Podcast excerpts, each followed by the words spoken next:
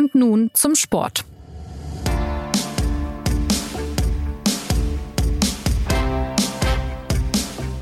Herzlich willkommen zur neuen Folge des SZ Sport Podcasts. Am vergangenen Wochenende hat es Borussia Dortmund tatsächlich wieder an die Spitze der Bundesliga-Tabelle geschafft. Zwei Punkte mehr als der FC Bayern hat der BVB und die Zweifel daran, ob es mit dem neunten Meistertitel der Vereinsgeschichte etwas wird oder nicht, haben sich quasi aufgelöst, während beim erfolgsverwöhnten FC Bayern die erste Saison ohne Trophäe seit zehn Jahren langsam, aber sicher Realität wird.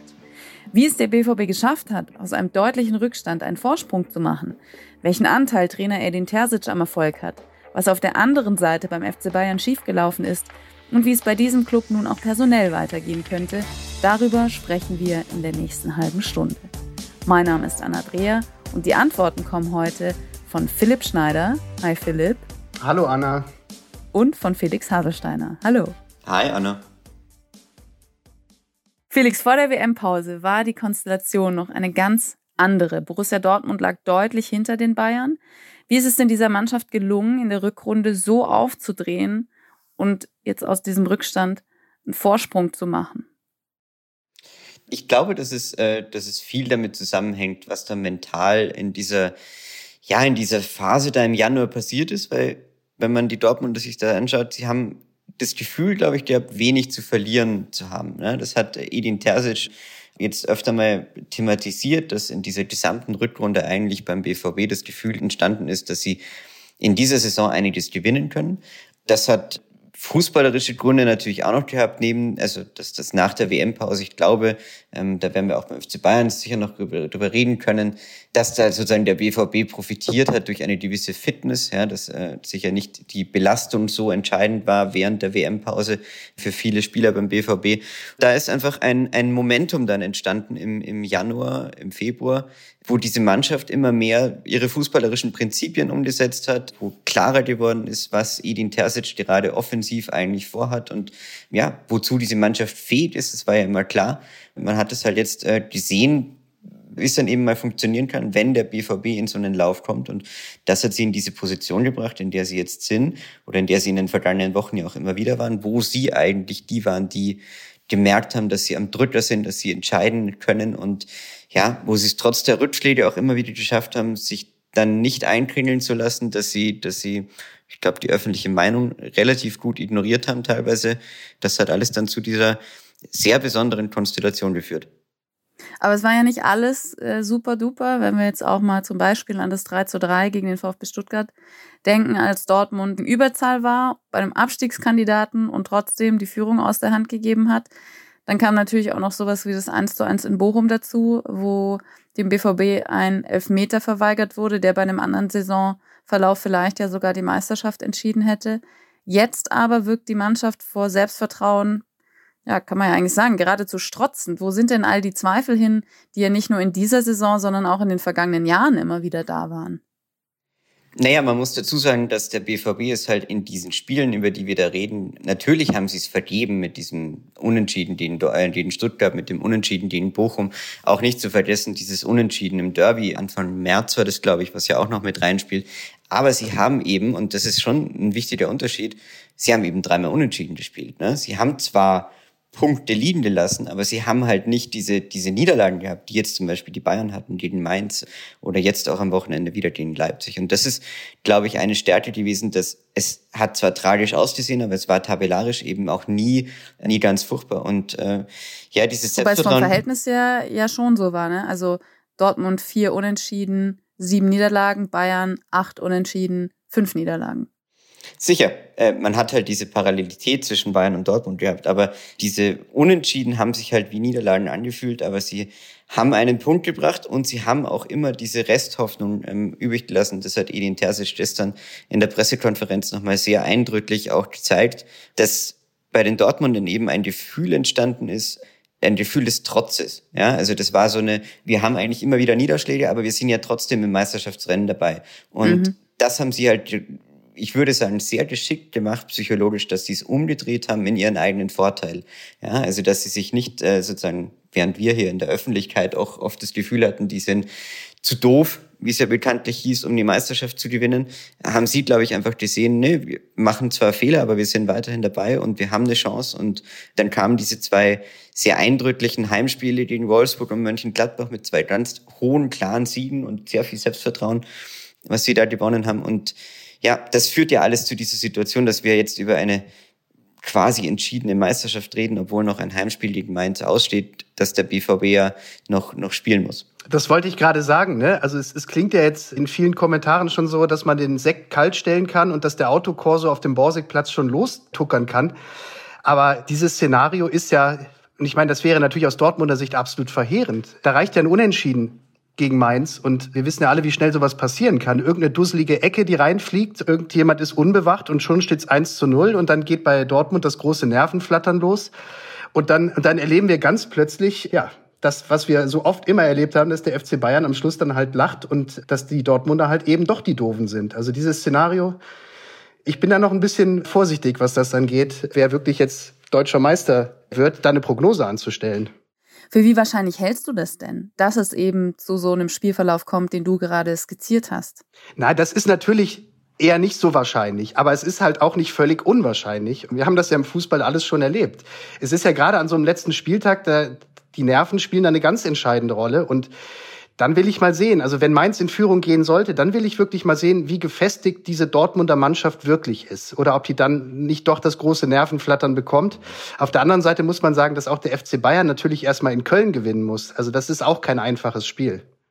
Wenn wir jetzt mal unabhängig davon, ob es jetzt die Schale am Borsigplatz zu sehen gibt oder nicht, noch grundsätzlich auf diesen Weg gucken, den der BVB in dieser Saison zurückgelegt hat.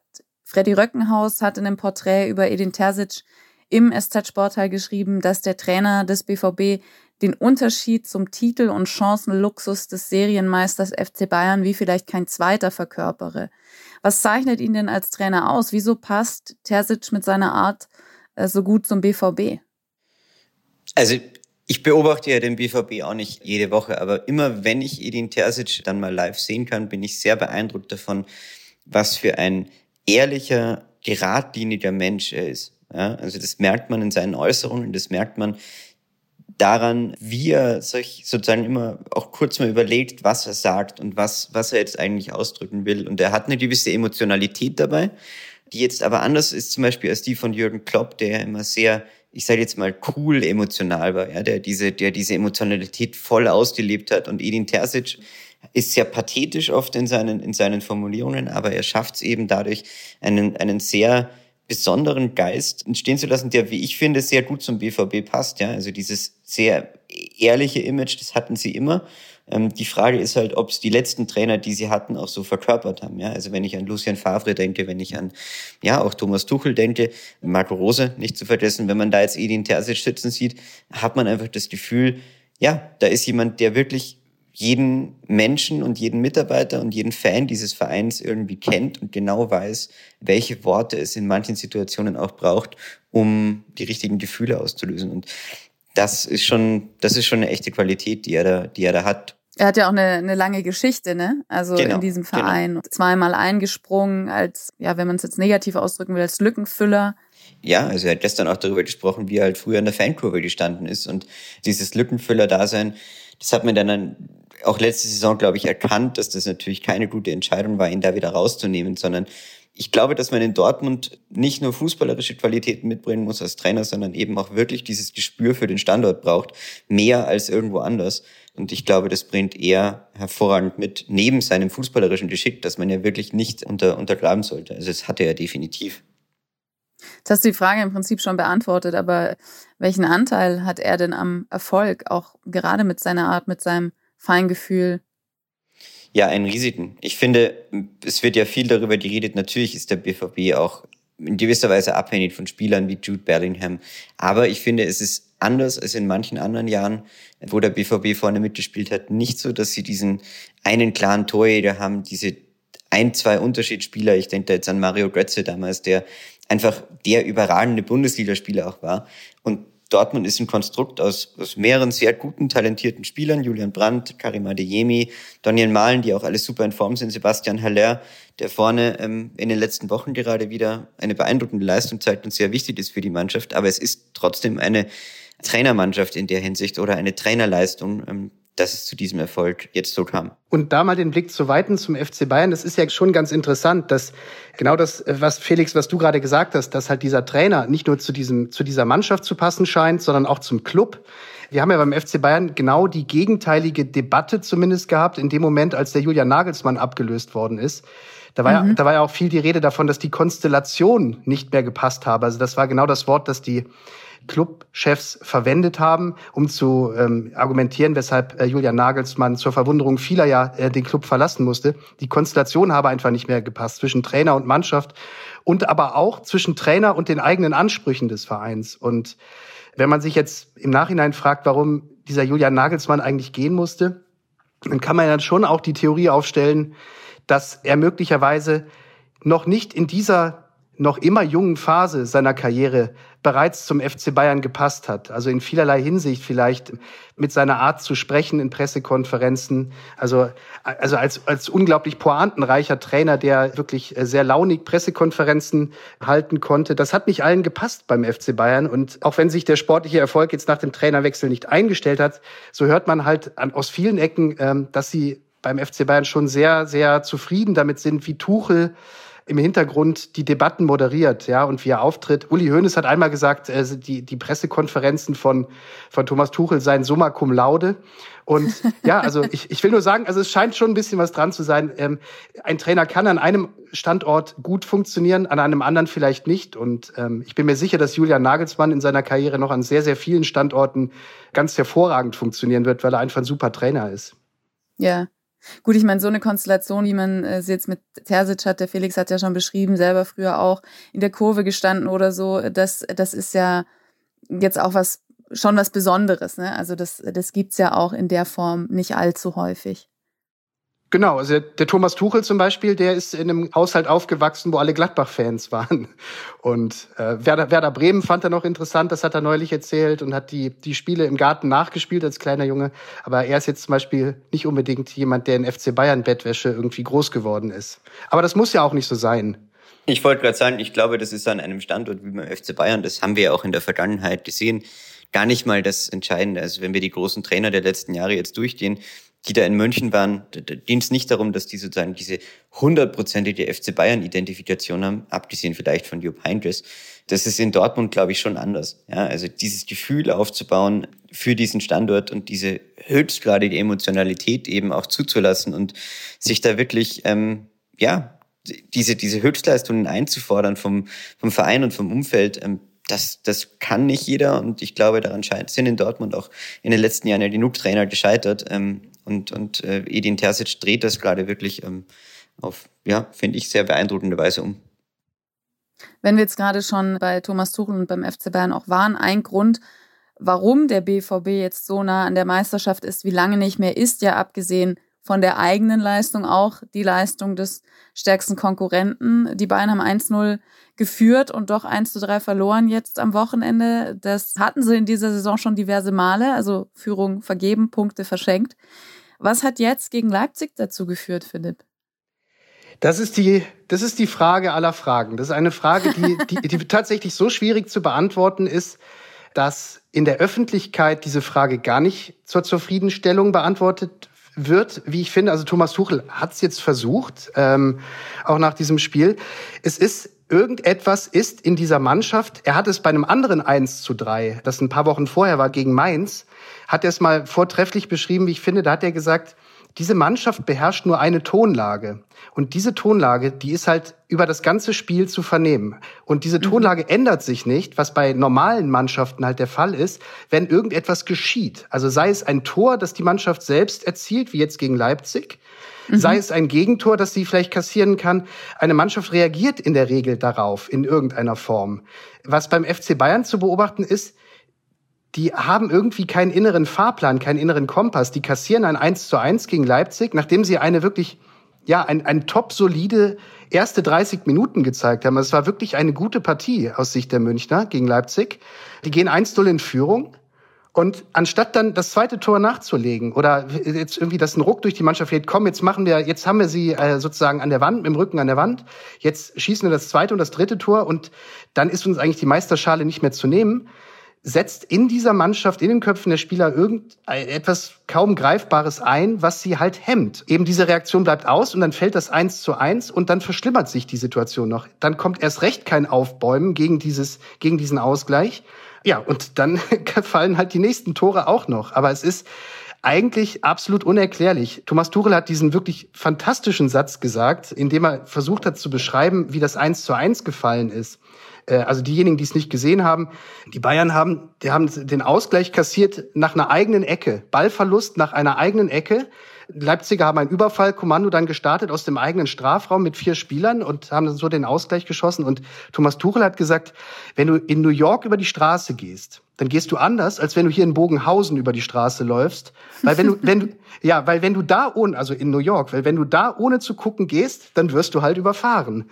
Und das war für ihn, also mal abgesehen davon, dass es ein fantastisches Bild ist, hat er versucht damit deutlich zu machen, dass dieser Mannschaft im Prinzip, ähm, also diese immer gleiche Tonlage hatten wir schon angesprochen, und es ist noch was anderes, denen fehlt halt ein Gespür dafür, das Verhalten so anzupassen, wenn irgendwo Gefahr droht. Also ähm, es gab halt. Aber ist ja erstaunlich, oder? Also ja, es gab verheerende ja Fehler. Es gab verheerende Fehler kurz vor diesem Ausgleich von Kingsley Coman zum Beispiel, dass die halt dann versuchen tänzerisch irgendwas zu lösen, ja, oder mit einem kleinen Zaubertrickchen oder so. Das macht man halt nicht, wenn es um die deutsche Meisterschaft geht und man gerade mal 1-0 gegen Leipzig führt. Und doch ist es passiert. und doch ist es passiert, ja. Inwieweit spiegelt denn das, was, was da am Wochenende jetzt passiert ist, auch die Problematik der gesamten vergangenen Monate wieder. Ja, es gibt unterschiedliche Sichtweisen innerhalb des Clubs und der Verantwortlichen auf die Frage, wann begannen eigentlich unsere Probleme? Der Sportvorstand und der Vorstandsvorsitzende Kahn, die haben natürlich die Meinung, weil sie haben damals den Trainer Nagelsmann vor die Tür gesetzt und den, und den Trainer Tuchel äh, installiert. Die sind natürlich der Meinung, dass die Probleme schon vorher begannen. Ja, also dass äh, sozusagen die Mannschaft schon im Januar, wo sie tatsächlich viele Unentschieden, unnötige Unentschieden gespielt hat, dass sie da schon schlapp und müde war und dass sie nicht dazu in der Lage war, irgendwie mal so eine richtige, einen richtigen Lauf zu starten. Wir haben halt keine Fortentwicklung gesehen unter dem Trainer Nagelsmann und haben sich deshalb dazu entschieden, den vor die Tür zu setzen. Jetzt haben wir allerdings dann auch erlebt, dass auch nichts besser wurde unter, also nicht wirklich nachhaltig etwas besser wurde unter seinem Nachfolger Thomas Tuchel. Und da muss man sich jetzt halt schon die Frage stellen, ist der Kader tatsächlich so schlapp und ruiniert worden von, von Nagelsmann, dass Tuchel auch jetzt nach zwei Monaten, die er schon da ist, immer noch keine Chance hatte, die wieder aufzurichten? Oder stimmt etwas grundsätzlich mit dem Kader nicht. Ja, beispielsweise das viel besprochene, da haben wir auch schon ganze Sendungen hier äh, drüber gemacht, Anna mit dir, ähm, dass diesem Fehler, dass diesem Kader halt einfach ein Mittelstürmer fehlt. Wie schwer wiegt also sozusagen dieser Kompositionsfehler innerhalb innerhalb des Kaders? Ja. Liegt es möglicherweise auch daran, dass das sind ja beides hervorragende Trainer, na, sowohl Nagelsmann als auch Tuchel. Also fachlich gibt es ja keinen, der den irgendetwas abspricht. Aber Fakt ist, Beide haben aus diesem Kader, der ihnen zur Verfügung steht, einfach nicht das rausgeholt, was Salihamidzic oder Kahn halt immer gesagt haben, das ist einer der besten Kader Europas und der ist ganz toll. Und das hat man halt leider ähm, in dieser Rückrunde zumindest nicht wirklich erlebt. Ja, was spannend finde ich immer, dass viel über diesen fehlenden Neuner geredet wird, aber eben aus meiner Sicht immer noch zu wenig darüber, dass dieser Kader charakterlich nicht so gut zusammengestellt ist, wie man denken könnte. Ja? Also positionsmäßig und so weiter haben wir das schon oft debattiert, aber es fehlen dieser Mannschaft. Und ich weiß nicht, vielleicht braucht es auch wirklich dieses plastische Beispiel, dass am Samstag im Stadion eben ähm, Ian Robben rumgelaufen ist und, und Franck Ribéry, dass sozusagen zwei Spieler da waren, die genau das personifiziert haben. Und lustigerweise auch teilweise in Interviews vor dem Spiel hat man genau das gespürt, was sie jetzt hier tun würden, was diesem Kader aktuell fehlt. Ja, und das sind dann kleine Dribblings, das sind aber auch einfach diese, diese paar wenigen Situationen, in denen sich so ein Spiel dann entscheidet und in denen man so ein Spiel killt. Und ich glaube, sie haben im Moment keine Killer auf dem Platz. Sie haben keine, keine Spieler in ihrem Kader, die fähig sind, ja, solche Sachen alleine zu entscheiden, weil sie entweder sind diejenigen, die das könnten, wie Joshua Kimmich, dann doch sehr damit beschäftigt, überhaupt mal irgendwie fußballerisch was zu organisieren. Und die anderen sind einfach spielerisch und, und, und sozusagen äh, charakterlich nicht fähig dazu, Spiele zu entscheiden, ähm, die vielleicht ein bisschen enger sind. Aber das heißt, in der Theorie wäre sowohl spielerisch als auch charakterlich eigentlich alles da. Naja, also der, da ist auf jeden Fall was dran, was der Felix sagt. Es fehlt, wenn man sich überlegt, äh, was unterscheidet diesen Kader von dem Kader, der sämtliche Pokale gewonnen hat, die es zu verteilen gab, ja. Und wenn man einfach ein bisschen in die Historie zurückreicht, es fehlen nicht nur diese Killer, wie der Felix sagt, sondern es fehlen, es fehlen halt aus der alten Bayern-Achse, da fehlen halt ganz elementare Spieler. Teilweise ist das auch Pech, wenn man halt sieht, dass Manuel Neuer halt wegen seiner Verletzung äh, auf einer Skitour einfach jetzt fehlt in der Rückrunde. Das war halt ein Führungsspieler, ein, ein Spieler, der sich überhaupt nichts gegen Jan Sommer, er ist ein super Torwart, aber Manuel Neuer, der steht halt in diesem Verein für weit mehr als äh, Torwartspiel. Der, der ist ein mhm. Charakter, der vorangeht. Früher hatte man davor David Alaba meiner Meinung nach der größte Fehler in den letzten Jahren, der begangen wurde beim FC Bayern, war David Alaba ziehen zu lassen. Ein herausragender Innenverteidiger, der dazu die Spieleröffnung beherrscht, die jetzt beim FC Bayern in der Innenverteidigung der Upamecano an guten Tagen, aber die guten Tage, jetzt ist er auch noch verletzt gewesen, aber die guten Tage lagen jetzt auch noch ein bisschen zurück die der David Alaba beherrschte, aber auch der ist einfach als Typ einfach niemals ersetzt worden. Man kann David Alaba nicht ersetzen. Das ist einfach, ähm, mhm. ja, mit seinem Wiener Schmäh, das ist einfach so ein super Typ gewesen. Man hat jetzt noch aus der alten Achse, hat man noch ähm, Müller und Kimmich. Und wenn man sich anschaut, Wer sind letztlich die Spieler, auf die es ankommt bei den positiven Spielen, zum Beispiel beim 6 zu 0 gegen Schalke zuletzt, dann waren das genau die beiden, die vorangegangen sind. Es fehlt aber eben auch Lewandowski als vorderer Teil dieser Achse, nicht nur als Mittelstürmer und äh, und unverzichtbarer äh, 34 Tore Schütze oder noch mehr, sondern einfach auch als Typ. Und diese Achse, die ist abhanden gekommen und die ist durch nichts ersetzt worden. Und die Spieler, die, die vielleicht eine Rolle spielen könnten in der Zukunft, ich denke jetzt schon an Jamal Musiala, der hat natürlich aber jetzt auch ein paar Situationen gehabt, wo man ihm angemerkt hat, naja, aber er ist halt erst einfach äh, 20 Jahre alt und noch nicht fehlt, dann genau das Richtige zu tun. Ne? Also es war bei diesem, bei dieser einen Handspielsituation ähm, vor einigen Wochen äh, war das der Fall. Ähm, und ich habe mir auch jetzt wieder gedacht, wenn du schon die, diese Kontersituation so genau beschrieben hast, Philipp, es gab da ja auch noch die Möglichkeit, einfach ein taktisches Foul zu machen, als die, als die Leipziger dann sozusagen zu viert aufs Tor zu stürmen. Und das macht halt dann niemand, weil in dieser Position war zum Beispiel in dem Fall Musiala, der die Chance gehabt hätte, einfach einmal die Beine wegzuziehen, was man im Fußball ja doch ab und zu mal so macht. Genau, das und hätte das eben, Van Bommel, das Van Bommel halt hätte das gemacht. Genau, Marc, ja, Marc van Bommel hätte das gemacht, Javi Martinez hätte das gemacht, einige andere hätten das gemacht, die in diesen, in diesen sehr erfolgreichen Jahren in der letzten Phase dabei waren. Und äh, ja, das, das sind halt vielleicht, da ist halt so ein junger Musiala dann noch nicht, der sicherlich spielerisch in ganz vielen Spielen die Saison, die Saison gerettet hat, das muss man sagen. Also dem irgendwie die Schuld zu geben wäre völlig falsch. Aber es sind eben, charakterlich sind sie halt noch nicht ist man halt noch nicht da. Und die anderen Spieler, die es vielleicht charakterlich mittlerweile drauf haben sollten, wenn man jetzt an Serge Gnabry denkt oder an Leroy Sané, ja, die, ähm, da fehlt es eben auch an, an Einstellungen aus meiner Sicht. Ja, aber jetzt, äh, weil, weil du Musiala schon ansprichst, es ist, glaube ich, auch vieles tatsächlich, hat er, was schon vor der Winterpause im Argen lag in diesem Kader, hat Musiala äh, im Alleingang eigentlich so ein bisschen verdeckt und kaschiert, weil der vor der, vor der WM her in herausragender Form war und wirklich die Spiele teilweise alleine entschieden hat. Mit, seiner, mit seinen Schlangenbewegungen ähm, hat der ganze, die ganze Abwehr reingeknackt. Und der, der hatte jetzt auch ein kleines Loch nach der WM, vielleicht sogar ein mittelgroßes. Ich finde jetzt gerade ist er schon wieder, fängt er sich und wird eigentlich von Spiel zu Spiel besser. Aber der ist, wie gesagt, halt so jung, dass man ihm nicht die ganze Verantwortung irgendwie umstülpen kann, den FC Bayern zu retten sportlich. Aber genau so wie wir jetzt reden, das zeigt ja auch, was noch hinzukommt in dieser Saison. Meistens gerät in solchen Phasen ja der Trainer in den Fokus. Bei den Bayern ist es nun vor allem die Mannschaft und die Chefetage. Und wenn wir jetzt erst noch den Blick auf den Kader werfen, Thomas Tuchel hat nach Leipzig ja selbst gesagt, er wisse nicht, wie sowas passieren könne. Also 1-0 Führung, 1-3 Niederlage, weil man eigentlich aus einer guten Phase gekommen ist und der andere Eindrücke aus dem Training von der Leistung hatte, als ähm, sich die Leistung dann eben im Spiel auf dem Platz gezeigt hat. Welche Perspektiven seht ihr denn für dieses Team in dem ja offensichtlich etwas nicht stimmt.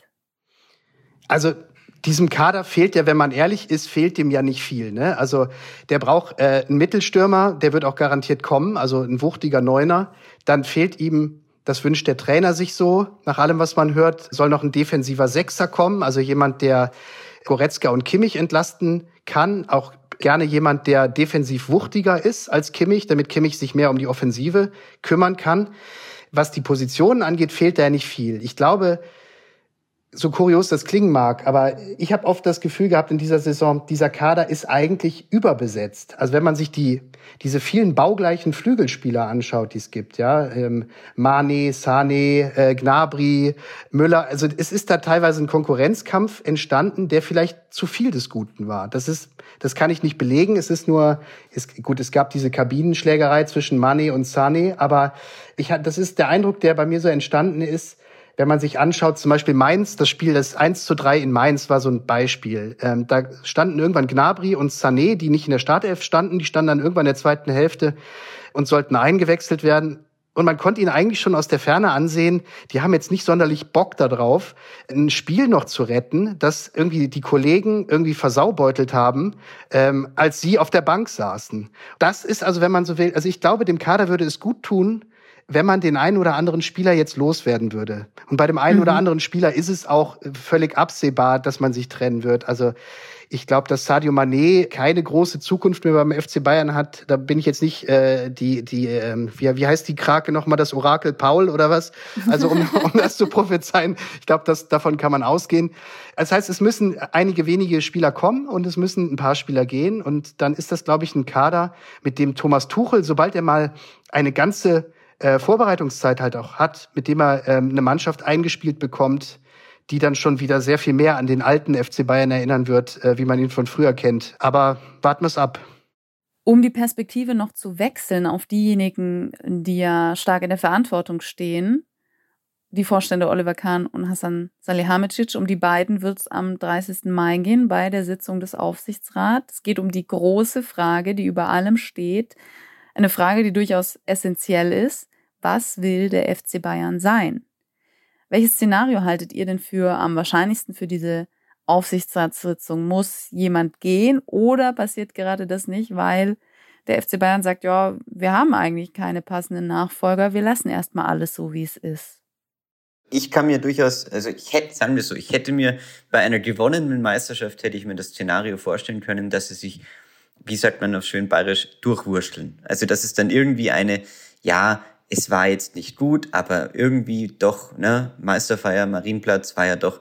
Und wenn es dazu kommen sollte, dass sie diese Meisterschaft äh, verlieren, und ich sage ganz bewusst verlieren und nicht äh, die Dortmunder gewinnen, sondern wenn die Bayern es verlieren, so wie es jetzt der Fall war, ähm, dann kann ich mir einfach nicht vorstellen, dass es ohne personelle Konsequenzen auf Vorstandsebene vonstatten geht, weil die, die Sachlage ist einfach zu eindeutig. Also es gibt ja gar keine Argumente mehr, weil sie haben den Trainer entlassen, sie haben sozusagen, man hat ja sozusagen die Szenarien durchgespielt, die man hätte machen können. Es war so ein bisschen wie bei einem Managerspiel, ähm, wenn man, wenn man, ja, einfach mal das, die Variable verändert und die Variable verändert, passiert dann irgendwas und dann hat man halt gemerkt, ja, äh, nee, ist einfach doch äh, zu große Problematiken, die weiterhin um den Verein wabern und die auch, das muss man ja auch sagen, nicht, nicht beruhigt werden konnten von ähm, Oliver Kahn und Hasan Salihamidzic. Und deshalb tue ich mir im Moment mit meiner äh, Vorstellung ähm, ja sehr schwer, dass es ganz ohne personelle Konsequenzen ausgehen wird an diesem 30. Mai. Wie sie dann genau aussehen,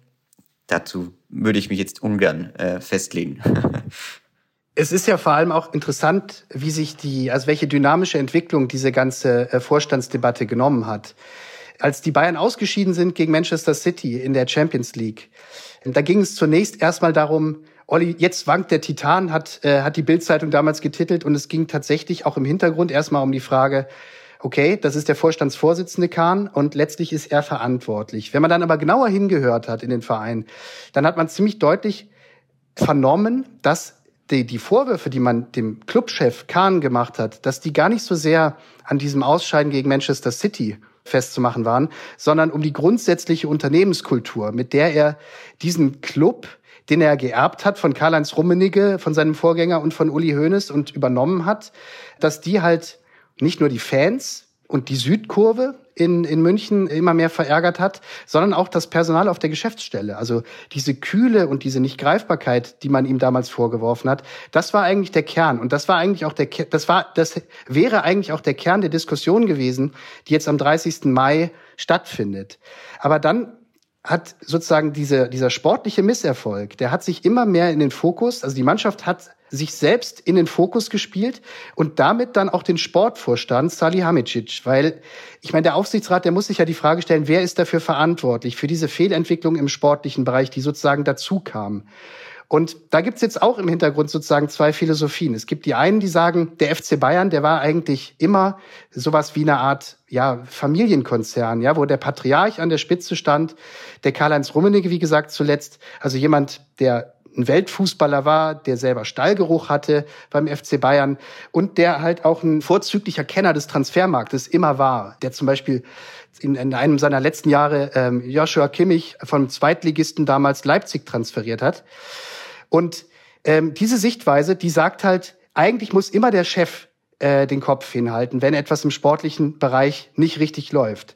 Oliver Kahn dagegen, der hat seine Rolle und Position völlig neu interpretiert. Und das war, wenn man so will, ein Kulturbruch an der Säbener Straße, weil er hat gesagt, ich bin jetzt ein Manager neu, neuartiger Bauart. Und das bedeutet, ich bin tatsächlich der Vorstandsvorsitzende und ich habe meine Leute, die in den verschiedenen Ressorts verantwortlich sind. Und da ist dann halt Sali Hamicic als Sportvorstand tatsächlich eigentlich der Verantwortliche, auch für den Trainerwechsel, wenn man so will. Und jetzt ist die große Frage, beziehungsweise die Aufsichtsräte müssen genau in dieser Frage entscheiden, wenn sie zusammensitzen und sagen, Wer ist für den sportlichen Niedergang verantwortlich und für diesen völlig falsch getimten Trainerwechsel?